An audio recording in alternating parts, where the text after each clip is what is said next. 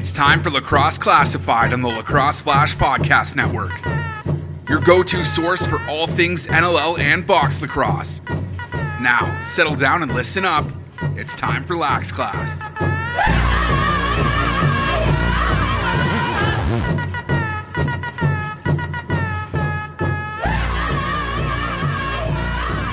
What's up, lacrosse fans?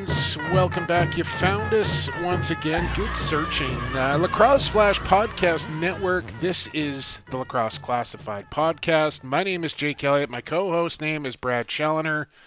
And Lax Class 109 about to come your way here. And Lots to talk about this week. Of course, uh, our continuing series, calls to the hall, will uh, will be in quarter number two. We we lined up a pretty good one, I would say, for today. Brad, as I'll get you in here right off the top. Uh, Jonathan Goat Tavares. Yeah, I said it. Best box lacrosse player of all time, John Tavares, will join us here in quarter number two, calls to the hall. Looking forward to that. Uh, something else, quick sticks, uh, Stampede Stallion, all coming up here on EP 109. Uh, rainy, dreary Monday afternoon as we record here. Brad, what uh, what'd you get up to on the weekend? Let's just bring some joy then man because it has been it has been gloomy. We've got extra restrictions going on in british columbia here now. Like let's let's have some fun today. I want to i've got a beer going barnside brewery here in, in beautiful delta bc let's uh let's just keep it loose tonight. How was my weekend? What was my what did i do this weekend? You know nothing nothing too eventful i don't think? No. no. Uh, me. literally like then all the days sort of run into one right? So I think I drank some eggnog with some rum and watched some Christmas movies, and Okay. and that was pretty much pretty much the highlight. Oh, Uh, I bought my Christmas present. I, Oh, I, I, I for yourself? what it for what it yeah for myself. I gotta I can it's in the garage right now. Okay. Um, I can only play with it when the kids are sleeping, and then my wife's got to wrap it and put it on the tree. And I've got to act surprise on on Christmas morning, but. Um, so I'll keep it as a surprise here for you too. I won't to really tell you what it is, but I want to guess it's. it. I want to guess it's a brand new it. guitar. I want to guess it's a brand new guitar. You wouldn't you wouldn't be too far off there, my friend. yeah, maybe an amp. Yeah, Uh, no, I did. I, did. I got a new I got a new guitar. It's in the garage. Oh, see, well, I mean, that's uh, that's that's how well I know you, right there. You know me so well. I know. I'm tight like that. my first guess. Oh, that's cool. Like, you get like a Fender Stratocaster. That's the only No, I, guitar. just got- I got I got an I got a acoustic axe guitar. I got an acoustic guitar. I'm just starting out. I've only been playing really since like April. So the first guitar I had was like a $150 little Sears guitar for that my grandparents gave to me years Okay. ago that I never touched. And now that I'm getting a little serious, I went to Long & McQuade and shelled out the Christmas pennies on a on a new like higher end acoustic guitar. So Nice. pretty pretty fired up for to act surprise on Christmas morning. Start working on a, a new intro song then on the on, the, on the guitar. Maybe not. Uh, Maybe not. I'm a little more folksy, a little more rootsy. I don't know if Yeah. that will go over well with the, the high energy lit podcast such as this.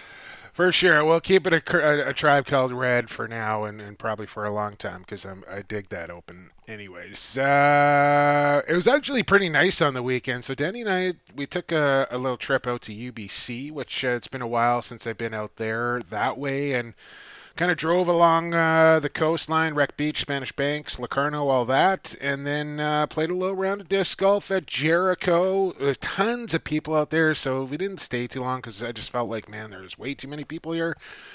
So that was about it. Had a, a super chill Sunday. Did not accomplish a goddamn thing, quite frankly, uh, which is High okay. five to that. Yeah. High five to that. Yeah, once in a while it's just unplug it. And I know you want to keep things light, and, and so do I. But some uh, some serious stuff to talk about in in quarter number three. But we'll save all of that uh, as quarter number one. We like to reserve. For our Stampede Stallion of the Week, brought to you by Stampede Tack and Western Wear. Everybody from uh, from us, Stampede, they want to say thank you to all the listeners out there who have uh, supported local businesses just like Stampede Tack and Western Wear. I got to give a shout out to my man Garrett Ungaro, who I know listens to the podcast, uh, president of Coquitlam Minor Lacrosse, and uh, heard the podcast last week, heard about Stampede Tack and Western Wear, went on out, there, Cloverdale, uh, since 1967, and bought bought the boy a pair of cowboy boots, and uh, I don't know if I'm allowed to say this or not, but I think he bought the wife a pair of Blundstones as well, all because he heard the ad right here on, on Lacrosse Classified. And I suggest you do the same. If you're not in the area, stampede.ca, where shopping online is still shopping local, still time to get your Christmas gifts from Stampede Tack and Western Wear. My pick this week, Brett Challoner, and uh, I'm keeping it local. Speaking of shopping local, keeping it local here on Stampede Tack and Western Wear and lacrosse classified. Jordan Hall, Surrey's finest. Uh, Jordan Hall, NLLer. He's been on a handful of teams here, Brad, but. Uh, I, I was gonna go with some. I was gonna go with D, kind of a D tranny guy, and then I started watching some highlights, and I started, and I was like, man, this guy deserves some recognition. Uh, all starting back at the University of Delaware in 2007, took his team to the Final Four there, Colonial Athletic Association Player of the Year, and just goes on from there. Like you look at the stats here for Jordan Hall, and it's impressive, man. It's like four points a game in the regular season, over 760, I want to say. Impressive career, still in the works here for 36 year old Jordan Hall. Yeah, and you know when you when you threw that name out to me, I was like, is is he is he underrated? Because like we know Jordan Hall, he's a championship player, he's a Team Canada player. Um, but yeah, I think statistically, he's not gonna score a hat trick a game and put and put up five, six assists and have those nights like like the superstar echelon players are gonna have. But he's gonna go about his business and contribute and be a big team guy. And yeah, like I remember he was up for rookie of the year back with the New York Titans. First overall pick too. Yeah, Briat, first overall pick, like one of a handful of BC boys that have had that uh, accolade and that accomplishment, which is which is huge. He started, I think, a good run then. I think Crowley was like a year or two later, and then Benny Mack and the whole wave, uh, Logan Schuss. But um, yeah, Jordan Hall, like he broke in as like a pure transition player, and we knew him as an offensive stud here in the BC Junior Lacrosse League, and obviously the stuff that he did at Delaware, and then he broke in as sort of a transition guy on that New York team, and and had a good run and, and kind of made that his game ever since. He's always been a solid two way guy. He's a respect, respect responsible offensive player. He's great on the forecheck and he contributes. And, and he's a guy that every team wants to have on his team. So I like this pick. I like this pick from you. Yeah, I like it too. And um, I want to give a shout out to Jordan Hall's dad, who I know back uh, when, when whenever Jordan's team, whoever it would be, would come through to, to play Vancouver – Jordan Hall's dad would make a note. I used to work with, long story, but I would get a note from Jordan Hall's dad saying how much he appreciated our broadcast because Jordan Hall's dad is visually impaired. But he said that we were kind of one of the only broadcast teams that really painted the picture for him to actually realize and understand what was happening in the game. And I thought to myself, like, that is probably the biggest compliment that I could get from somebody.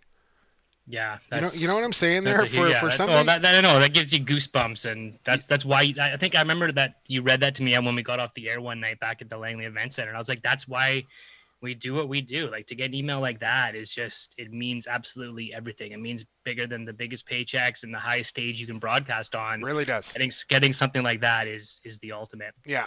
Last thing on Jordan Hall here, and and I think why his career has lasted as long as it had. I mean, good years with the Bellies as as a real offensive force in summer, but I think Jordan Hall one of his best attributes is he's been able to adapt his game to whatever that team that he is on needs him to be. You know where I'm going with that? Mm-hmm. Yeah, exactly. And he's done he's done that on Georgia. Look, he's got Shane Jackson, who's the MVP and led the league in goals last year. Like he he knows what he's doesn't doing. Doesn't need the, the spotlight. Just goes and, about you know, his business.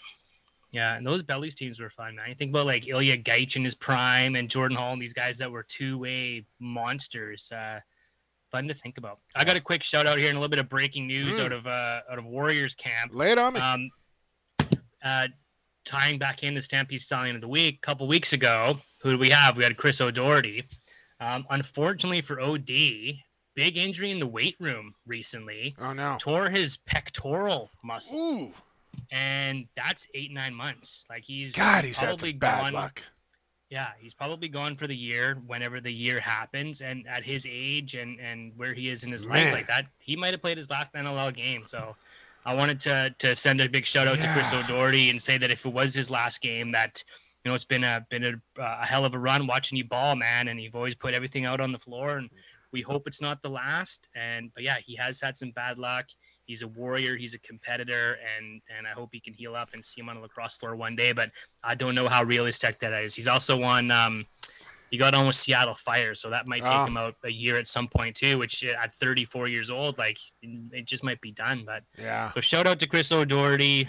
Um, we're gonna miss seeing you around uh, Rogers Arena and and any lacrosse floor, but keep giving back to uh, to to Northern Washington and the Pacific Northwest lacrosse community because uh, you made some big marks, my man. Yeah, well said. Uh, and and speaking of of Rogers Arena and, and seeing him and seeing we've seen what's happening with the the NHL kind of laying out their upcoming season, and it does not look like there's going to be any fans in the building for NHL games in 2021. And as we know, the NLL plays in many of those same buildings as the NHL does. And really, as this COVID protocol has gone on, have kind of followed suit with a lot of what the NBA and NHL have been doing as they can kind of sit back and wait and watch. And so this leads me to believe that if the NLL cannot have fans in their building, then they need to start looking at alternatives as far as the season goes because it's no secret the, the National Lacrosse League is a gate driven league and they need fans to run it. So if they if they can't have fans in, in these big buildings, then they need to look at alternatives. And we've heard from league executives that they're they're exploring almost every option possible and maybe some that aren't possible to make a season happen in 20 and 2021. So already as we, you know, approach the end of the year here, we may be looking at a pivot coming up. Yeah, well, you know, first of all, they have to have a season. There's too much momentum and energy lost. Can't go two a years. A league like this, you cannot go two years without playing. It's like it's hard enough for them to keep pumping out the content now. Like, what is it going to look like in six months from now? They have to take another year off. Like, it's just they have to figure out a way, whether it's a, a Canadian bubble and an American bubble or something of that nature. And, you know, if they have to do it without fans, then that's your pivot, but you have to find some sponsorship dollars and then get this game on TV and get it in front of everybody because that that might be the only thing that that helps it and elevates it and it could be a positive it could be it. like like the PLL buzz last yeah. summer like PLL probably gained fans because they were the only thing on and starving. they had such a good TV production and if people were starving if the NLL does something like that in the summertime or, or spring that could be enticing but you they then they have to seek out the sponsorship dollars and buy their TV time that they've haven't wanted to do in the past and that's uh, and and the big broadcast deals that that have eluded them and that they've sort of stayed away from the last couple years. So they'd have to pivot and and go all in on something like that to make it work. Yeah, and and you're looking at lots of variables and factors that that go along with that when you're you're talking about what to do if you can't play in arenas with fans as far as border travel and guys with with other work commitments and family you know i mean opt outs and all these sort of things, uh, American players, Canadian players, and, and guys uh, need to get around and, and what have you. So just watching this NHL thing kind of roll out leads me down the path that I'm. I know we're we're hoping for an April start, but man, I I think we're going to start. I just don't know what that start is going to look like, and whether anybody will be able to be there to to see it or not. Yeah, I just I I guess we've been talking about for a while. The future is so unknown with uh, with what's going to happen with the vaccine rollout and all the rest of it. So keep your ears tuned for that. Let's take a break here on 109. Let's uh, let's get to a commercial, and then we're coming back. And on the other side, I'm saying it, Brad, the greatest box lacrosse player of all time. John Tavares joins us next here on Lacrosse Classified on Lacrosse Flash Podcast Network. A Vancouver Warriors game at Rogers Arena sounds like this. Jones shoots and he scores! Diving effort from Mitch Jones. Nothing's monotone. Lee and Beers go crashing into the crease. Nothing's boring. Now fight. It's the captain squaring off. And at Vancouver Warriors games, loads up. Nothing's offside. Tries a shot and he scores. Experience it for yourself. Vancouver Warriors tickets are available now. Tickets starting from 19.95. Visit vancouverwarriors.com/tickets today.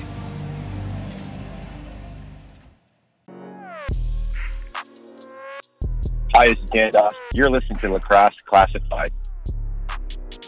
Welcome back to Lax Class as we move into the second quarter here on Lacrosse Classified 109. Jake Kelly, Brad Challoner with you. And uh, Brad, uh, before we get to our guest here, we just heard from the Vancouver Warriors at vancouverwarriors.com or at NLL Warriors on the Twitter and Instagram. Uh, still awaiting news on the upcoming Vancouver Warriors Academy. I think what's going to happen. This thing's going to roll out probably early January. Uh, be a great Christmas present for the kids under the tree. Signing your kids up for this. We'll get you the information as soon as it becomes available to us.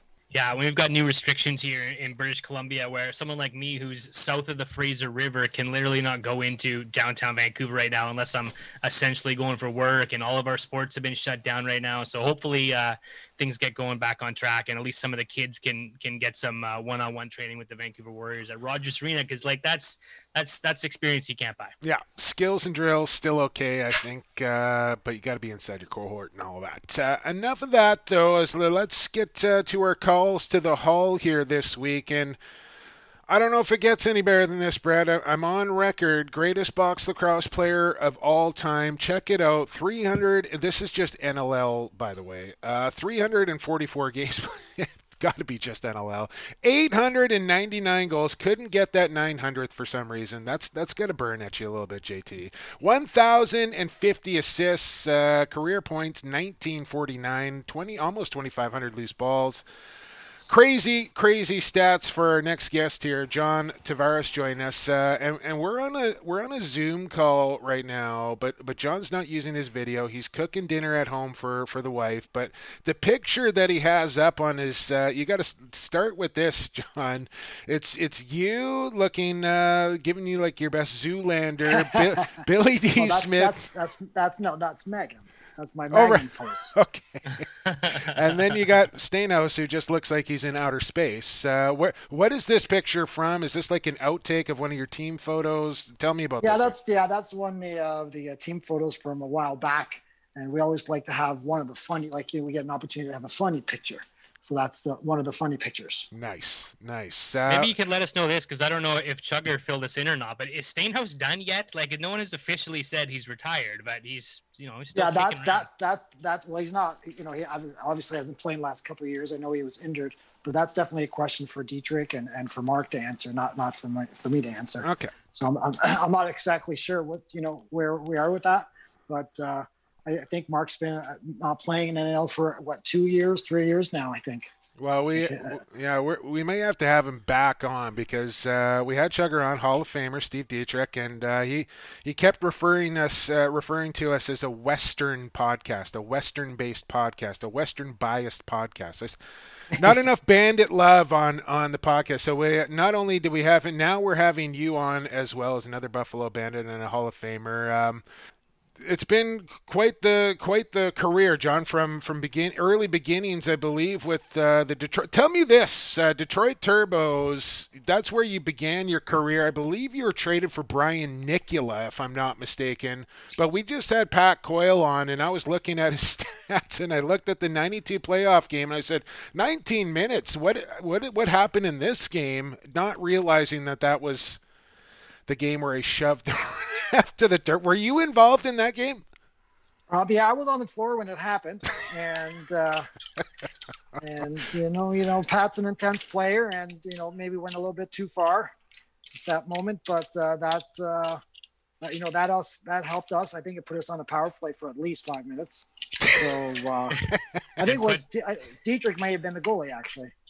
And put Pat Coyle in the penalty kill for the next four years. But uh, Yeah, that's, that's was it another was it four was it four years? Well, yeah, Yeah, like he it, was in- it was It was essentially zone- yeah. they they the the Klein brothers had to they sold the MILL, dissolved the MILL, and it turned into the NLL. And when that transformation happened, they said, you know what, Ah. that the lifetime ban is over. Right, That's what saved them. right. I didn't realize that. Yeah. So let's pick up there then, John. Like you've obviously had your share of top defenders uh, matching up against you night in, night out throughout your career, which makes your longevity even more staggering. But uh, you know, what what defenseman would jump over the boards? You'd go, "Oh crap, here comes that guy." Was there anybody like that? Well, there's a lot of lot of guys out there that uh, are you know studs. Um, one guy always comes to mind is Thomas Hayak. You know, he doesn't get a lot of recognition when he didn't get a lot of recognition when he played, but he was really good positional. Not the biggest guy, but really good in terms of position. Um, sometimes I preferred playing against you know bigger or overly aggressive guys because you know you kind of sucker them in out, sucker them out a little bit more, and you kind of go backdoor on them. But uh, you know, Pat Coyle's one of them. You know, I luckily I played with this guy, Billy D. Smith. Thank God I I didn't uh, have to play against him. Um, he was a beast in practice and in games. What but uh, you know, like I played for so long, I'm like going way back into the '90s. My that's where my brain starts, and then goes into the 2000s. So there's a lot of great defenders out there that uh, you know you try to avoid. I guess uh, like the one main guy was Rubisch. You know, he was really good. He's got the extra long arms and a really good reach.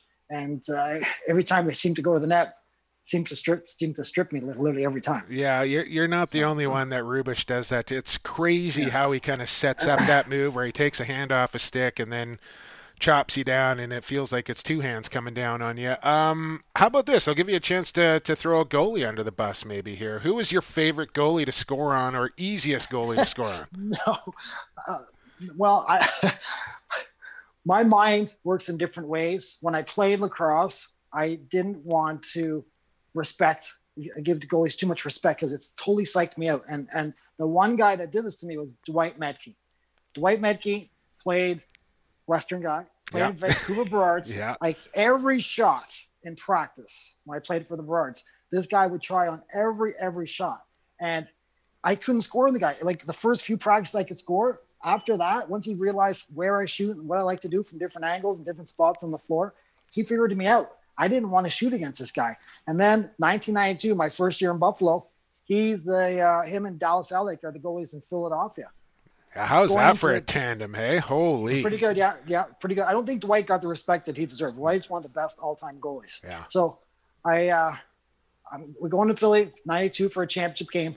Dallas Eliuk is the uh, goalie, and no offense to Dallas, Dallas is a great goalie. I was happy to see Dallas in that because I did not want to shoot against Dwight. But during that game, Darris Kilgour, one of the hardest shots in the league, rifles one off Dallas's head. Dwight comes in the game. Oh, damn. I did not want to shoot against Dwight. Just that one extra second. And uh, he just had me psyched out because I respected him so much that he was totally in my head. So uh, from that from that game forward, I was like, all the goalies are the same. They're all weak in the same spots. I'm not going to give any credit, you know, to all these all these goalies out there.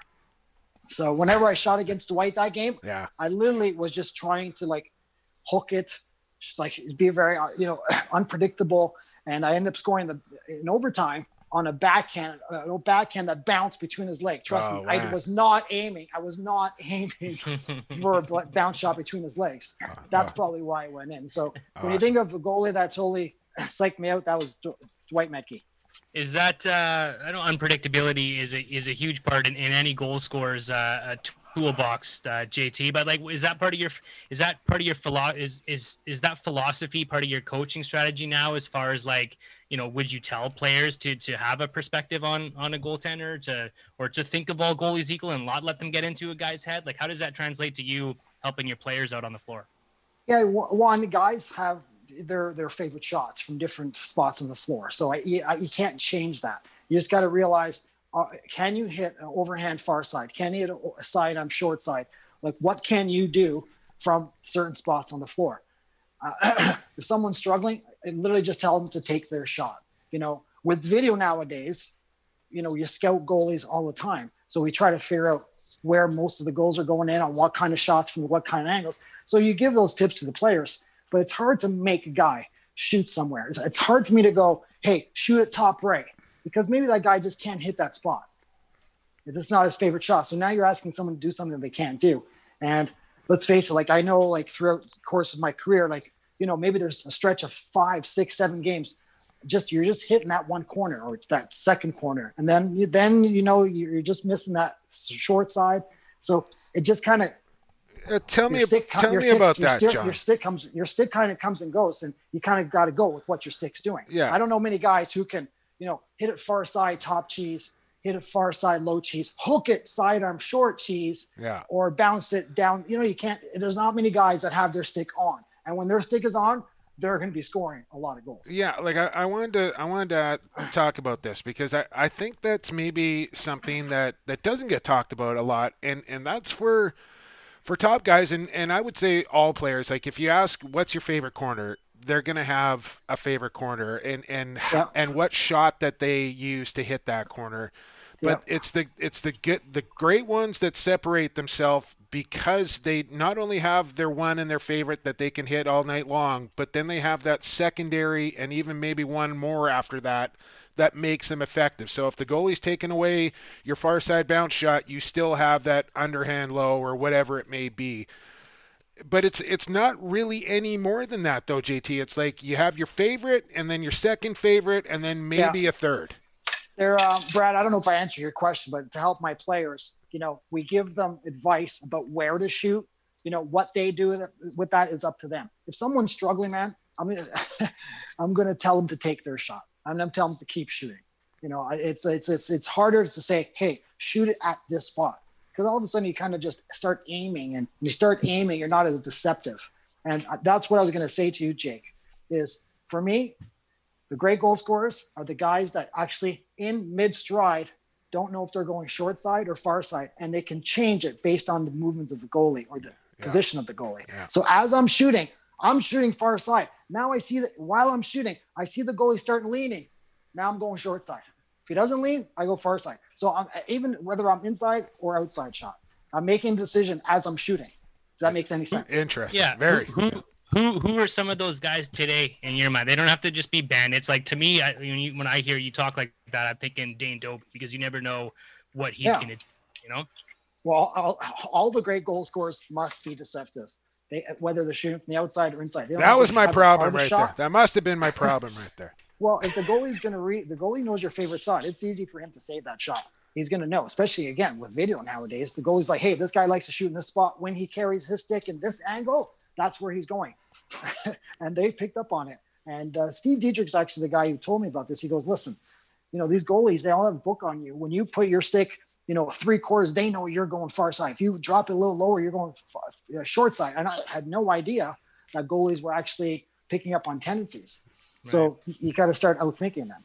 Um, guys today, I like Dane Domey's a great one. You know, I, I think John Grant Jr. I know he's you know not playing anymore, but I think of him. All the great goal scorers. all of them. Doyle Yeah. Doyle. Yeah. Yeah, I mean, any guys scoring a lot of goals, they cannot be predictable. And you got to remember, we played with smaller nets back in the Oh, 90s, God. and the nets are getting bigger, right? Well, hey, I, I still tell a story of, of the first time I ever saw you play. You were actually so young, John. You were still wearing number six for the Yeah, Brampton yeah. Excelsiors. Uh, I believe Yeah. it was game one of, of the 93 Mann Cup. And he came down on a breakaway and threw a reverse backhand bounce shot into the top corner. And I went, holy shit, who is this guy? Uh, not knowing who you were at all. And you go on to this, you know, long, crazy long career with multiple rings. Uh, I want to read you this because, uh, and I want to ask you about this. Uh, Marty O'Neill, we, we Dallas Elliott posted up a video of you getting absolutely blown up uh, by a Philadelphia wing. Your helmet comes popping off, and you, you just Yeah, and and I know the head well. yeah, I bet you do. This prompted a, a discussion about how tough you were and and you know who greatest player and all that. And, and Marty goes on to say, factor into the mix that these two points: Tavares never missed a practice or a rep in practice. Tavares played almost every summer of his career, getting the crap tart out of him. And every year included a deep playoff run. No one put in the miles that JT did. That's the definition of tough. Oh, what drink were you on? Uh, it sounds like your wife's home and, and, and dinner's almost Time ready. to But stir the muscles. yeah, Sorry, I didn't realize you could hear. It. No, that's okay. My my Yeah. question is to you, John, is is where does that toughness or where did that toughness and determination come from? yeah, I know. It's just my, my competitiveness, just you know, wanting to win and never letting anybody know that they got the, you know a good part of me or you know or intimidating me. Trust me, there's guys out there that are, you know scared, but I'm not going to let them know about it. Yeah. As soon as you let them know about it, they're going to keep hacking away, hacking away, hacking away.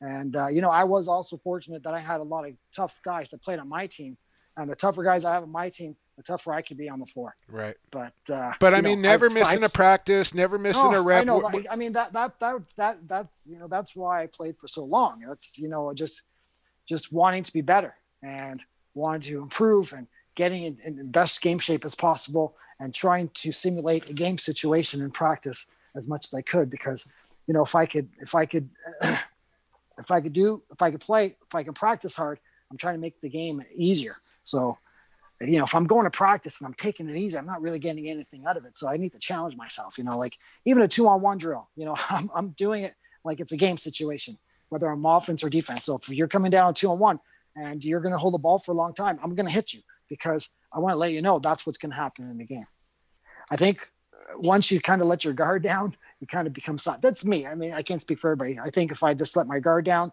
whether it's a practice or a game, I think I just mentally, I just feel like I'm just becoming soft. So I just kind of always tried to maintain that intensity throughout my career. And if anything, it, it probably got more so as it increased as I got older, probably up until the last two, three years of my career when it was just you know, I was just too old to be that intense. and you you stayed relatively injury free too, eh, John? Like no real, real serious stuff. Well, you wouldn't know that now because my freaking body's falling apart. But you're right. I was, I, and I, I, was, I was, I just, I was thinking, oh man, I was so fortunate. Just like you said, now I have a hard time walking. I can't barely run. Yeah. Because of my knee. But uh, I hear you. I can't my, put my, my, left sock on anymore, man. So don't. Yeah, uh, you, know. you know, my yeah. left knee, my left shoulder.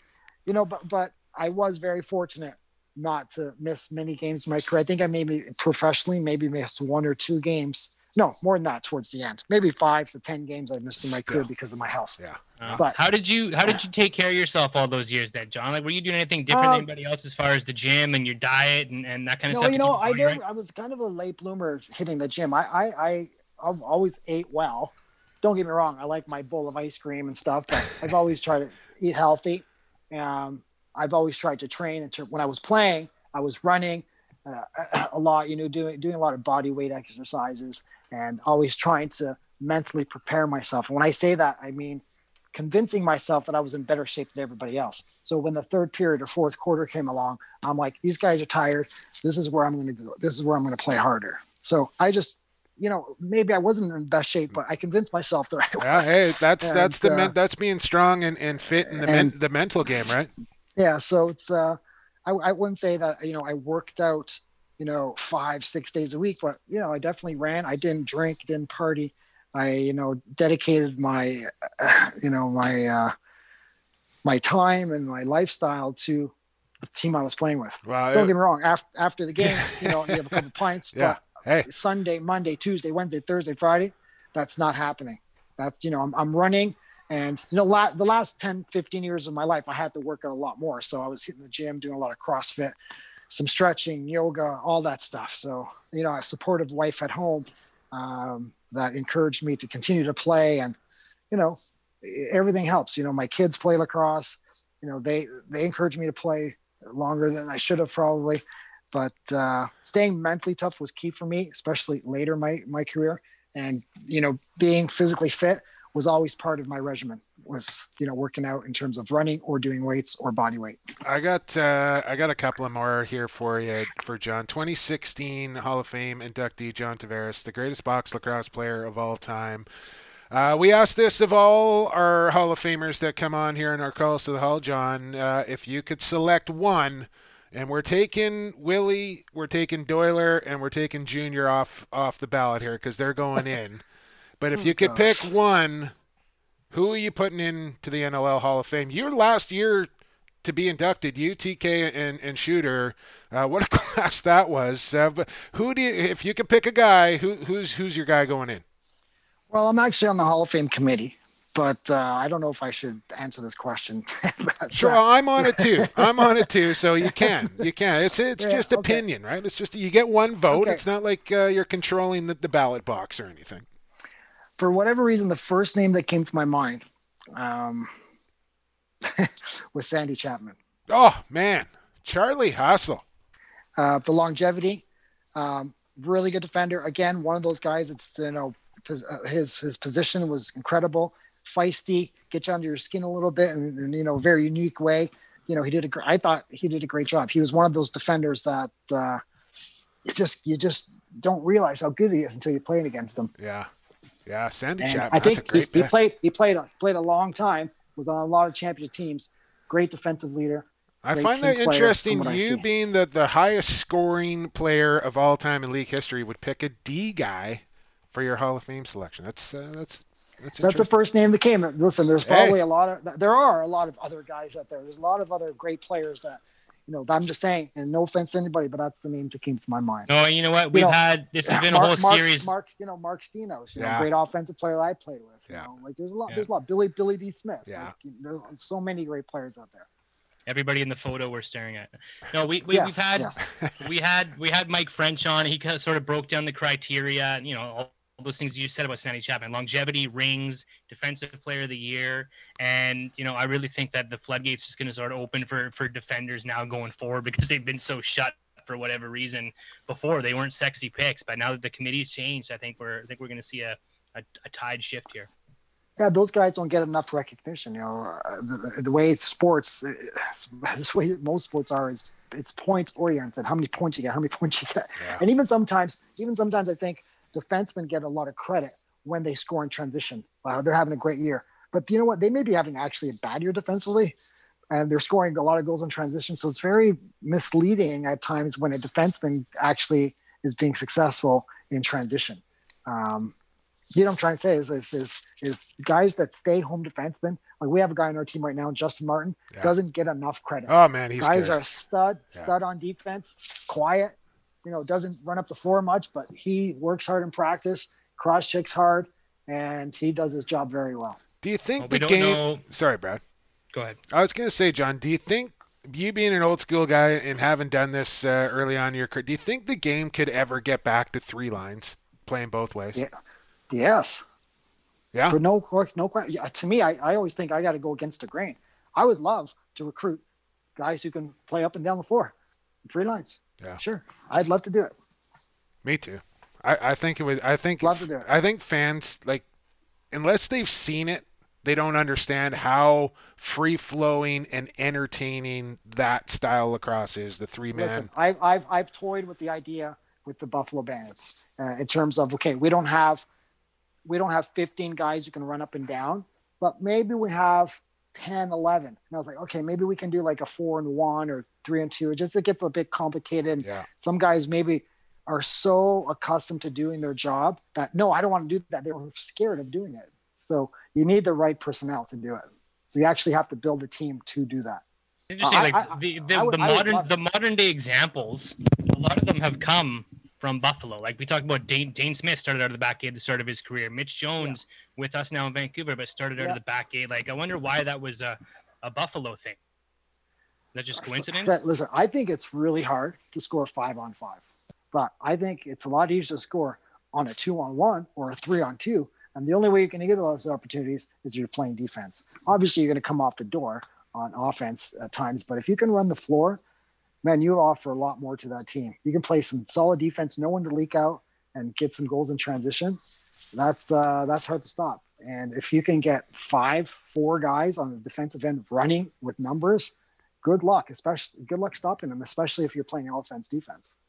Uh, while we're on the subject and while we got you here, JT, the current Buffalo Bandits, we don't know when they're going to see these guys back on the floor. At uh, hopefully sooner rather than later. But you know, I think you guys have fallen a little bit short of expectation the last couple of years. You know, So, you know, in the I got championship sorry, game Brad, and Brad, Brad, I'm Oh, gonna cut go you ahead. short. I'm gonna cut you short. I just want, I just, just, there's something about lacrosse players these days is like, it's almost insulting to them if you put them on defense. Yeah. And I, I and I remember I coached a junior team, and there was a couple guys like, no, no, no, I don't, I don't play defense. Or I don't play offense. I was like, "What do you mean you don't play?" You're a lacrosse defense?" player. And, and it, Yeah. to me, I- Then I'm you like, don't play not a- lacrosse. Yeah. it's not an it's not an insult. It's not an insult. It's actually a compliment that I trust you on the back door, and I trust you. You're going to defend well, and I think that you're good enough on offense. I'm going to say, go ahead and run up the floor and stay out there. Yeah, like To me, This that's a- guy. to me, Yeah, to like me, that's a complete player. Yeah, like I watch Graeme Hossack now, and I just think like this guy is the new model. Like he is the next thing in lacrosse. That's what you want. Yeah, he killed us in transition, and he stayed up five on five. and Like scored he's on a, pick and roll. yeah, an absolute animal. I don't even think he needs to come off the floor. Back to Brad's question here, just before we let you go and, and Yeah, get to sorry, your Brad. muscles Sorry, and it was- shrink. Yeah, no, It no was worries. just I on just my want Yeah. just wanted to let you speak about your current bandits. I don't know when we're going to see you guys on the floor at some point, but you know, what are you expecting from the squad that that you have uh, going forward? I know you got the pieces there, and we're in a championship game not too long ago. Um, but you know, what what are your expectations of this Bandits team next time you guys get to play lacrosse? Well, I thought we did a great job last year. We had a lot, a lot of injuries, and I don't think we got enough recognition last year for how competitive we were with how much. And I term injuries, I mean I'm key players: Priolo, Smith, Fraser. Like these are key pieces of the puzzle, and we were right in there with the mix. So I expect big things from our team when we get back together. As do we, John Tavares. Uh, hey, man, we always appreciate your time here on Lax Class. Uh, congratulations on being an NLL Hall of Famer, and uh, can't wait to see the Bandits back in action wherever and whenever that may be. Thanks Yeah. for doing this. Uh, enjoy the seafood feast, and we'll talk again. Yeah, it'll be nice to get back out there and see all the guys and uh, get back to lacrosse and regular life. I hope everybody's staying safe, and uh, I just want to say thanks for having me. My pleasure, our pleasure. Thanks for doing it, John. Talk soon. Okay, see you guys. Right there, Brad Chandler, uh, the goat, John Tavares. Uh, man, that was like, what was that? That was like 25 minutes, and it felt Nothing like li- five. I could go another hour. Nothing like getting scoring tips from the greatest of all time. Like that's an education and a history lesson. Just right a couple of decades too late for Mark yours it. truly. Yeah. Yeah. Yeah. No. Mark it down. Uh, fantastic, fantastic stuff there with John Tavares. And uh, our calls to the hall, you didn't even need to remind me this week, Brad. Brought to you by Stampede Tack and Western Wear. It's hard to believe that 2020 is almost coming to an end, but uh, man, I cannot wait for it to be over like many others. But let's be honest, we're looking to, to the end. We're looking forward to the new year, and Stampede Tack is a great place to start uh, looking for Santa's list here. Largest selection of Blundstone boots. Uh, they got the redback Australian made, Canadian made cowboy boots. They have those too. Flannel shirts, Wrangler, largest Wrangler dealer in Canada. Stampede.ca, where shopping online is still shopping local. Corner of Highway 10 and 180 out there in Cloverdale since 1967. Uh, thanks again to our good friends at Stampede Tack and Western Wear for their continued support. Uh, please shop local this holiday season. Quarter two is now done. Let's get to quarter three. Quick sticks are coming right up here on episode 109 Lacrosse Classified, Lacrosse Flash Podcast Network. Hey, this is Mike Poulin, goaltender for the Georgia Swarm. You're listening to Lacrosse Classified. Quarter number three, right here on Lax Class.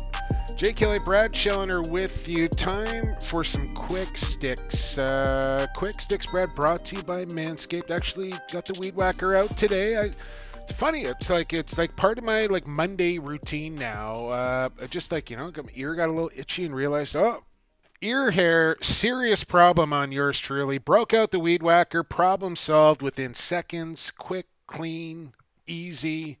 I love this stuff. Uh, Quick Sticks brought to you by Manscaped. Before we get started on Quick Sticks, uh, I need to mention this. Speaking of Manscaped, had a, a listener of, of ours uh, reach out to me and kind of said, What's going on here, man? And I said, I don't know. You tell me. And alerted me that he he purchased the perfect package purchased the perfect package and after a couple he was one of the first guys to get it. After a couple of months he, he saw an email show up saying that they had shipped him another order. He kind of said what's this? So i did some digging found out that when you have purchased the perfect package there is a default setting for an auto renewal on a replacement blade subscription. So hopefully most of you who bought the perfect package picked up on this while you were checking out. This gentleman did not and i am assuming that maybe there are others out there that did the same just kind of glossed over it didn't realize it. So before uh, you get charged i don't know what it is 20 bucks or something for a replacement blade that you may or may not need if you need it great. Like i know jimmer said uh, he just he kept it rolling because he likes it and needs it. So uh, just a heads up out there to everybody who bought the perfect package. If you don't want the replacement blade subscription, make sure you head to the website and untick that or do what you got to do in your email notifications and, and get that taken care of. Sound good, Brad? Did you buy Good the perfect package? No, we got the Good- perfect good package for out. free. We, we got it. We Yeah. got it for free. I was gonna say I've been working on my whole life to have a perfect package. But As- you can buy, you, as- you can buy if, if you haven't, if you failed like I have, you can buy one for Christmas. Yeah, as have we all. Yeah, so perfect package. Uh, still lots of time to get your Manscaped gifts before Christmas as well. And and that's the other thing. The guy said, "Man, like I love the I love the product. I've used it a few times. I just don't need a replacement blade yet." So I said, "Fair enough." So I haven't heard any poor reviews about the the package or or an equipment or anything like that. Everybody seems happy with that. But I just wanted to give a quick heads up on that one. Uh, what else? Let's get into this, Brad. Brampton petition to remove the the Excelsior's board of directors to save the Brampton Excelsiors from moving out of Brampton. Um, this this is a kind of a tough one. Like I don't. What side do you come out on this? Did you sign this petition? Have you have you read it? What do you think? I did. I did not see the petition, so fill me in on what the petition was was petitioning. Well, I, I think I, I think to dissolve the board of directors in Brampton so the team cannot be pulled out of, of Brampton is, is essentially what the alumni of the Excelsior is just trying to save the team. And and I think Paul Tutka made some real good points on this that it's for me it's a lack of transparency on the transfer or the sale of the team. Where like show me the the minutes from the meetings about why this has happened and then you know where's the money how much was it how come this wasn't offered to anybody else locally to keep the team in brampton it seemed like it was kind of like a end road backdoor deal in the dead of night to get the team and then move it to owen sound which I don't think I, I'm a fan of. But make your own decision on this, on, on whether you want to sign the petition or not. Uh, I did. We, we talked about uh, player contracts in the NLL and whether guys would be able to play in other leagues if the NLL was going on at the same time. And and I got some clarification from somebody about there is an actual clause in there, and essentially what it says is that if you want to play in another league while the NLL is is currently going on, you have to get permission from either the GM or the owner to allow that to happen. Uh, I have heard that the NLL is working with the MLL and the PLL should seasons overlap in that regard. I don't know if there's been communication with the WLA and MSL, but you know Nick Sakiewicz has been on record saying that he talks to them regularly. So I don't know if, if, if they're working together on, on making that happen as well, but there is language in standard player contracts that the owner, the GM, the team, if you will, holds the hammer in that regard. Interesting. Yeah, I was kind of thinking about that after we talked to Pat Coyle last week. Because I asked him, "Hey, if Eli McLaughlin comes to you and says I want to play in Burnaby this weekend or this week, you know, how do you respond to that?" And he said it's kind of case by case. Like he kind of likes the idea of his guys getting touches, but he also is scared of Yeah. of guys getting hurt. But I wondered if if the NLL is talking to the WLA. Which is where I'm going to focus my attention right now because that's where we are here, Western Western podcast. Hear that, people like to Dietrich? Yeah. But um, you know, I was thinking like for the t- for for a team that plays on the weekend, like um, you know, Victoria Shamrocks or something, they do they change their Friday night games to like Tuesday nights Yeah, to accommodate. they probably do. there's gonna be limited fans. They You know, if you do. want to have those players, do you all your weekend games? Do you move them to midweek so you can have players that aren't crisscrossing? You probably do. ho- hopefully North America again one day, but if they're crisscrossing Canada to play in a bubble or whatever, Yeah. um, same thing with major series. Are all those games going to be Tuesday, Wednesday nights, so guys can play in the NLL on on Friday, Saturdays? That'll be really interesting to watch. Yeah, probably, probably. And like Pat said, like they'll probably space it out, right? Like you know, the guys will get a game here, a game there. They won't be playing back to back nights and then going and playing on a weekend either. They'll space it all No, out. but if to- you got if you've got one NLL game a week, and then you can squeeze in another WLA Yeah. game on a Tuesday or Instead of a night, practice, that- right? that- Yeah. that could be perfect. yeah. So we'll see how that uh, situation plays out. Uh, did you see this? The NLL putting out over over last week. Uh, Matty Rambo, Blaze Riorden, both uh, friends of the show here. Brad uh, having a little golf match back there in Philly with Devin Caney. They they filmed a bunch of this. Uh, looked like Rambo took him to the woodshed a little bit. Uh, put one in for about I want to say like 40 yard chip off uh, just off the green into the hole, which was pretty cool. This looked like a lot of fun. Did you watch that?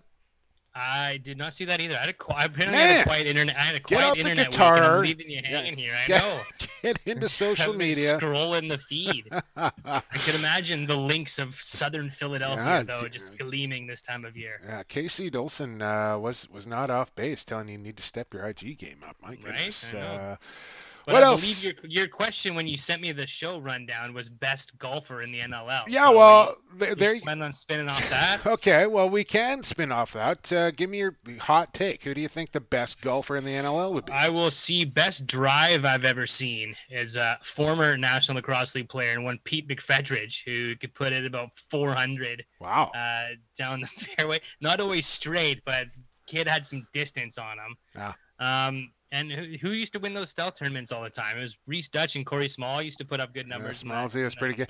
Uh, I think uh, I saw Junior, you know, tweet at, at Rambo said anytime, anywhere, any place, sort of thing. So I'd like to see that. But uh, I believe Andrew Kew might be the best NLL golfer. I, I I believe he has grown up on a golf course, like in his backyard, Oh, and and like he's really really good at golf, from what I understand. A uh, few more things here on Quick Sticks before we move along. Uh, the Haudenosaunee women, uh, good little video put out by World Lacrosse about uh, the Haudenosaunee women and, and their program. They had the U19 team. Now there's a senior women's team as well. And uh, Katie Smith really spearheading this thing. And uh, this was a really cool video. If you haven't seen it, go to World Lac Sport. Check that out. Uh, man, I'm, I'm so excited for, for those women and, and and those people to to finally be able to play their sport. It's just awesome.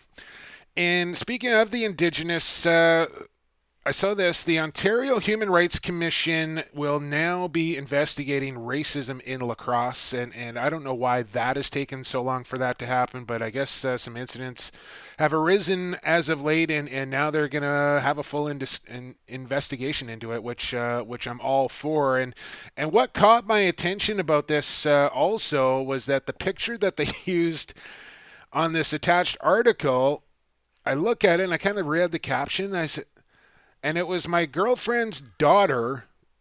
And I just thought to myself, like, out of all the lacrosse pictures in the world they could have used, they picked this kind of overhead shot of, of Matea Shima, uh, kind of going for a loose ball with. And she was playing for Team BC at the at the NAG games, the Native American Indigenous games, and and with Team BC, and, and three Ontario players surrounding her, and, and I just like how how small of a world is this where that is the picture that they choose. So that was pretty cool Wow. to see Matea Yeah. like that.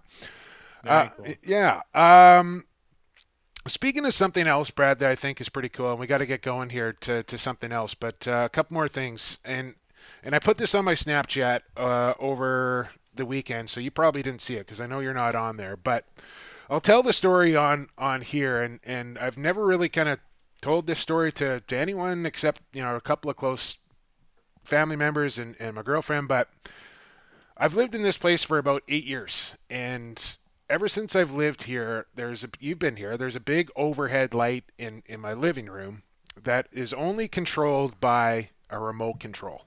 Like that's the only way it turns on and the only way it turns off. And I keep this remote like tucked away so it's not like it's not falling over and, and getting pushed or a cat's not walking on it or anything like that. And ever since I've lived here, that light has turned on randomly. Like just it, like I could come home from work and it'll be on, or I'll wake up in the morning and it'll be on, or I'll just be watching TV and all of a sudden it'll turn on.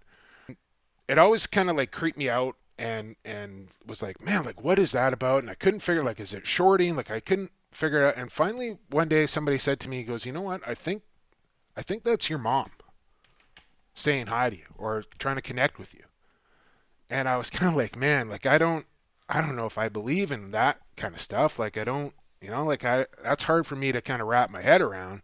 But they convinced me to kind of be open to it and recently it's come on and and one of the reasons it came on and I kind of the more now that I pay attention to it, the more I'm like connected to it and the other day my dad's care home got diagnosed with an outbreak of COVID. And obviously, that has been on my mind for the last few days and, and weighing pretty heavy and, and has me concerned. And as I do every morning, I kind of wake up and I go through my social media. My Facebook memories came up, and that also happened to be the day that my mom passed away 10 years ago. So I, I woke up at 3 o'clock in the morning and the light was shining bright, and I thought, like, okay, she's obviously thinking she knows that I'm I'm worried about my dad, and then I realized that it was actually the the anniversary of her death as well. and since that day, which was about a week ago or a few days ago, excuse me, like I can't, I, I feel like I can't even deny the connection anymore. And again, last night I was just about to shut my eyes, and and it happened again last night. So wow. she's she's obviously up there, kind of thinking and watching, and and and uh, now it gives me a sense of peace. And and kind of where I've been going with all this is that I put this up on my Snapchat, and I had a bunch of people reply to me saying like, "That's pretty crazy. That's cool," but I had three or four Indigenous people reply to me and saying like that is a major gift. And the way that they believe is that that's how the people who cross over come back and connect with you especially through things like electricity and, and things like that. And and Jake Henhawk was one of the guys and he said like really kind of start to pay attention to this stuff and it'll start to happen more often now you'll notice things. So anyways i know that was a bit of a long story there. Um, and and you know some people will think that I'm nuts for that, but that's okay. I wanted to kind of put that down on on tape because uh, I want I want to kind of remember that forever as well. And and speaking of remembering, last one here on, on Quick Sticks, a couple of people I need to send uh, condolences and my sympathies to. Uh, late great Pete Cowie, uh, who is just a fixture in lacrosse rinks around the Lower Mainland. Um, and one of the best guys to ever talk lacrosse with and actually live with my dad for a couple of years in, in a care home before he's in now. So Pete Cowie um, passing away late last week, and uh, another Coquitlam legend gone too soon here. Uh, due to COVID. Uh, Jean Andre, uh, she is or was the mother of Lance Andre, who is the owner of the Maple Ridge Burrards, of course, and has a, a massive minor lacrosse tournament uh, named after her in, in Coquitlam, which uh, draws teams from around the entire country. So to Pete Cowie and G. Andre, rest in peace. And uh, that is Quick Sticks for 109. We'll pick things up on the other side and get to the positive once again as something else and our good friend Jim Else is coming right up here on Lacrosse Classified Lacrosse Flash Podcast Network. Associated Labels and Packaging, a fun family company that offers premium quality labels and packaging with unparalleled service. With 40 years of experience, an extensive product catalog, and an ever growing fleet of equipment, Associated Labels and Packaging is the perfect fit to take your labels and packaging to the next level. Hey, this is NLL Hall of Famer Josh Sanderson. You're listening to Lacrosse Classified on Lacrosse Flash Podcast Network, your go to source for all things NLL and box lacrosse. Welcome back to Lax Class, quarter number four. Uh, no more breaks here on Lacrosse Classified. Big thanks to Associated Labels and Packaging, however, as they continue to focus on people, they focus on ethics, and they focus on quality. All things that make up the best in the business when it comes to labels and packaging at Associated LP Labels and Packages always putting out new content on the website and the social media as well. I highly recommend you check it out. Got a business that needs a label or a package? Get a quote from them, and you're not going to be sorry. I guarantee you of that. AssociatedLP.com. And thank you to them for their continued support. Here in quarter number four, we like to do something called something else. So let's do something else. Let's begin right now. Wasn't that fun? Let's try something else.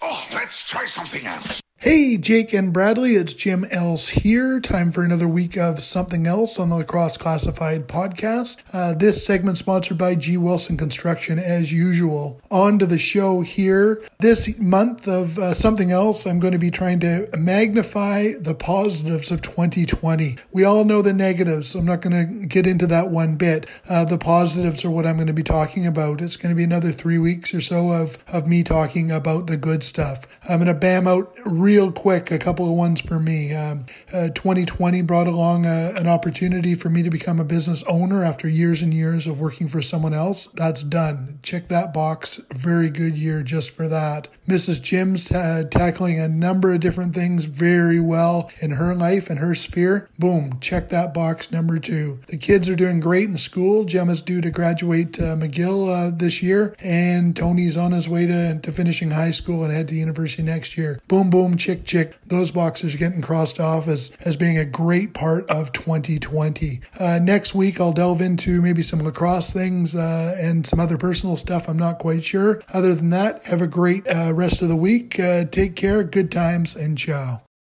Something else right there. Jim Else with something else brought to you by our good friends at G. Wilson Construction. And you know their deal by now. They're an award winning firm with a single focus. They have a single focus at G. Wilson Construction, and that's building fine custom homes. And I can attest to that. Uh, out there, I mentioned out there, UBC, driving around, actually took Danny past a couple of G. Wilson Construction specials out there on Southwest Marine Drive. I think it was Southwest Marine Drive. Uh, fancy part of town, I dare say. Uh, positive Jimmer right there, Brad Challoner.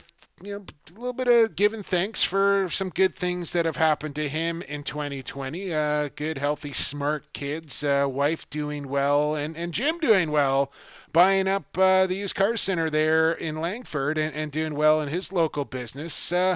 We should probably talk about a couple of things that we are are thankful for and, and positive things that happened in in 2020 and uh, I will I will go first. I will say my, my health uh, physically is is been better than ever. I'm I'm happy and, and for that positive development in my life. Um, I just hit three years of no smoking, which uh, which is a big hurdle to clear in, in my life as well. Jeez, yeah. Um, I am I'm so happy and thankful for everybody that stepped into the co-host chair in between yourself and, and Evan, who stepped up and, and co-hosted Lax Class with me um, during that time. And and I'm really thankful for you coming back on a full-time basis, partner. Uh, this the show was not the same without you, and it just it feels right when when you're doing it with me. And uh, I think it's just great to have you. So that's that's been a big positive as well. What uh what what do you got going on in your uh, life besides like, your n- new guitar like into the tree? Bro, bro hug here. Yeah, I feel like well, we need a bro hug.